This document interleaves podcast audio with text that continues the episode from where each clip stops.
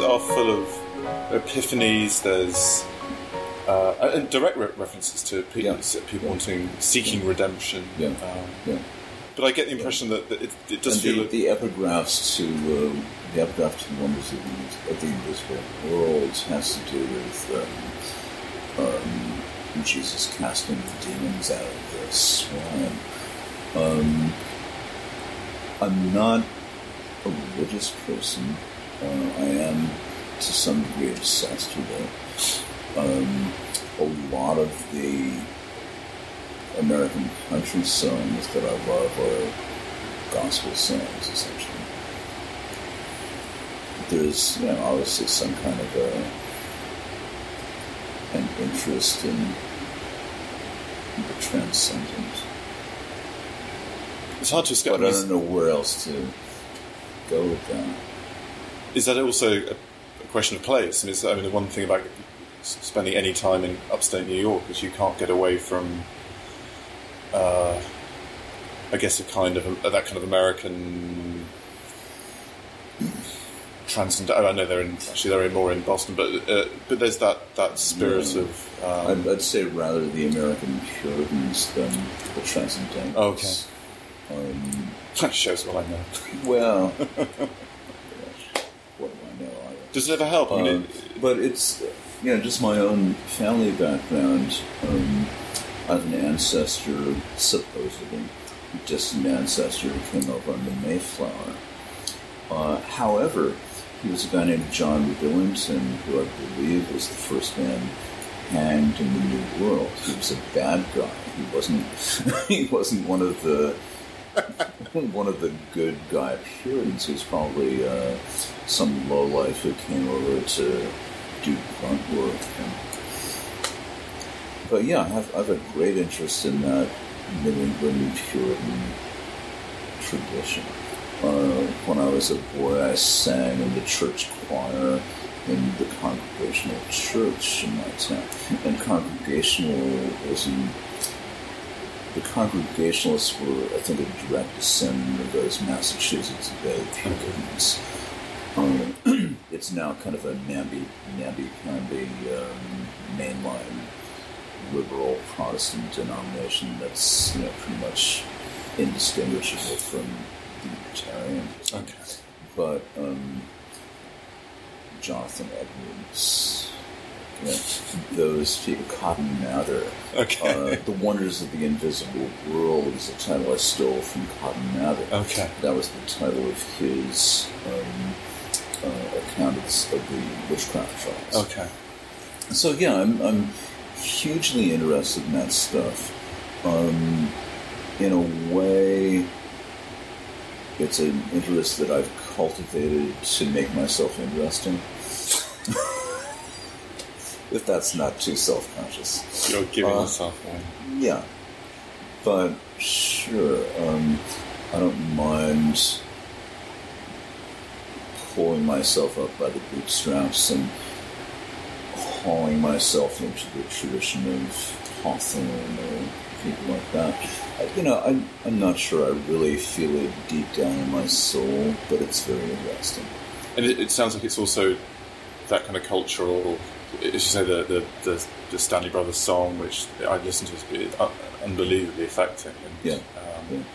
And whether you believe or not, this, Yeah. it speaks to Yeah. a desire to.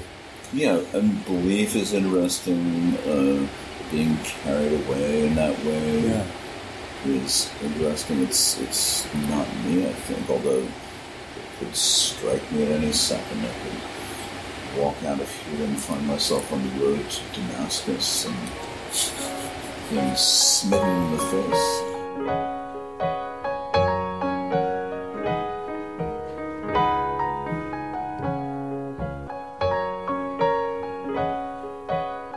Um, talking about being smitten in the face, and um, I was just curious to ask your opinion about.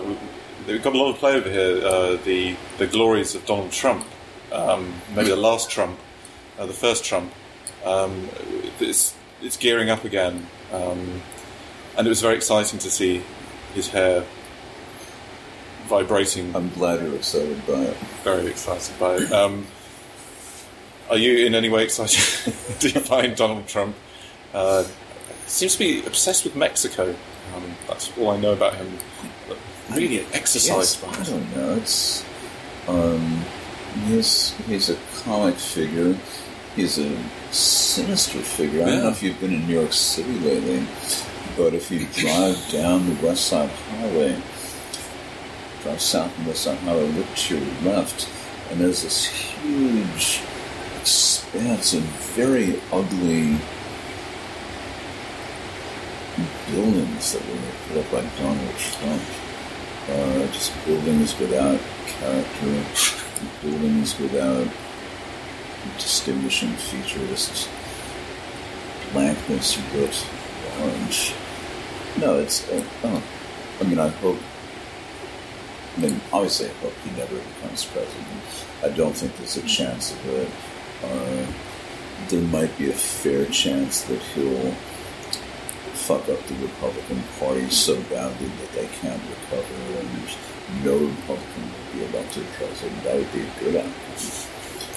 Um, Can you see uh, a president, another president, Clinton? Is that a? It's uh, there've been the most unbelievable things happening. Um, that Bill Clinton was ever president is bizarre. That George W. Bush was ever president is bizarre. That Ronald Reagan yeah. was ever president is just grotesque. It's unbelievable. How can you say that anything couldn't happen? How can you say that Donald Trump couldn't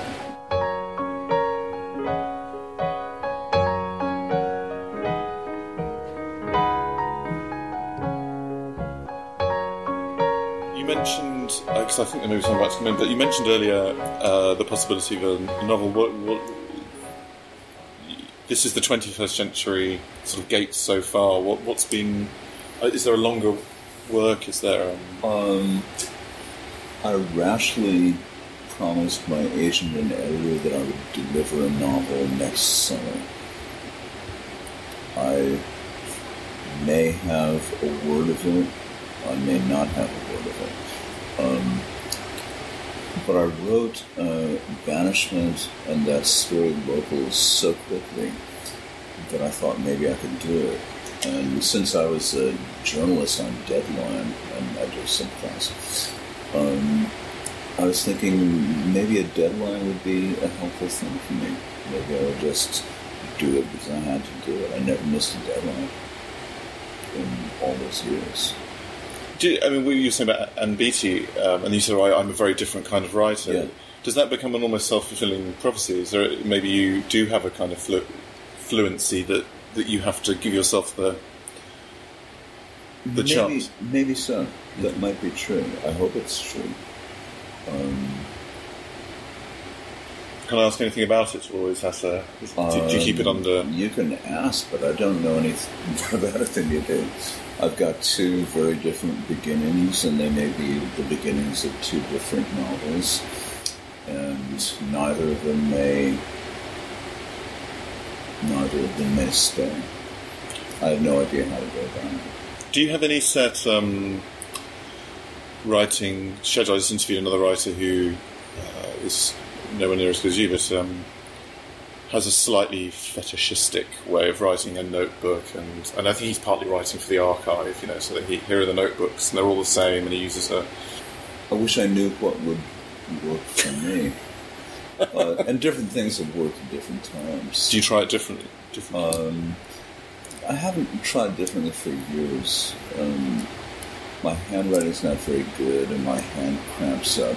And I, I hand wrote the first draft in German, and then I typed it on a real typewriter, and only then put it into a primitive computer. But most of the time, I just open up a file on the computer. That, that seems very natural and direct. And anymore, when I get a notebook or something and begin writing by hand, I get very self-conscious. I just feel like I'm an actor pretending to be a writer. Was and, there a- and, and the, the computer just seems so direct, right from my brain to the screen. But it- it's interesting to take it back uh, as though this has been planned to that image of you fairly early on in our conversation about being on that train. Yeah, yeah. There was. It sounded like you were getting you know, something out of. I was, I guess. Um, I mean, I'm, I probably will try it. Um, when I get desperate, I can try pretty much anything. I'm not that desperate yet, and I'm not confident it would work to go back to handwriting. Um, I did buy a couple of notebooks, two different sizes. Um, but then I didn't bring them on the plane with me. Okay. So we'll see. I'll try. I'll try it for a couple of days. Do you have any problems with? Um, uh, I mean, the problem now about working on the computer is it's it's your entire kind of you know entertainment system. Um, do you have any? I, I don't. Um, in my house in New York State, I don't get in there at all. Um, it's pretty remote, so I have to drive into town, park outside McDonald's get in there.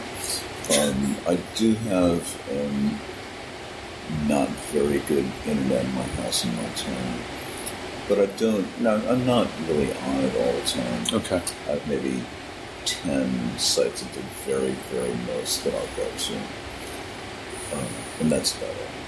I'm not ceaselessly exploring. I mean, the, the, the only real trap for me is if um, I'm writing and I want to do a little research, so I'll Google something and then I'll start wandering around, exploring stuff from there.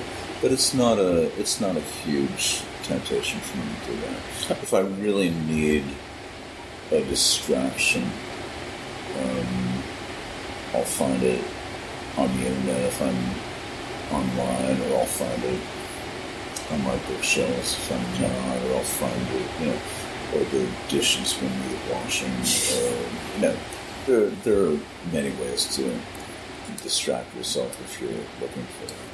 Is music im- im- important? Is it ever a tool for? I mean, there's lots of music, and there's a music to your to your prose, and that's one of the reasons I I think I love both both these books. Um, Uh,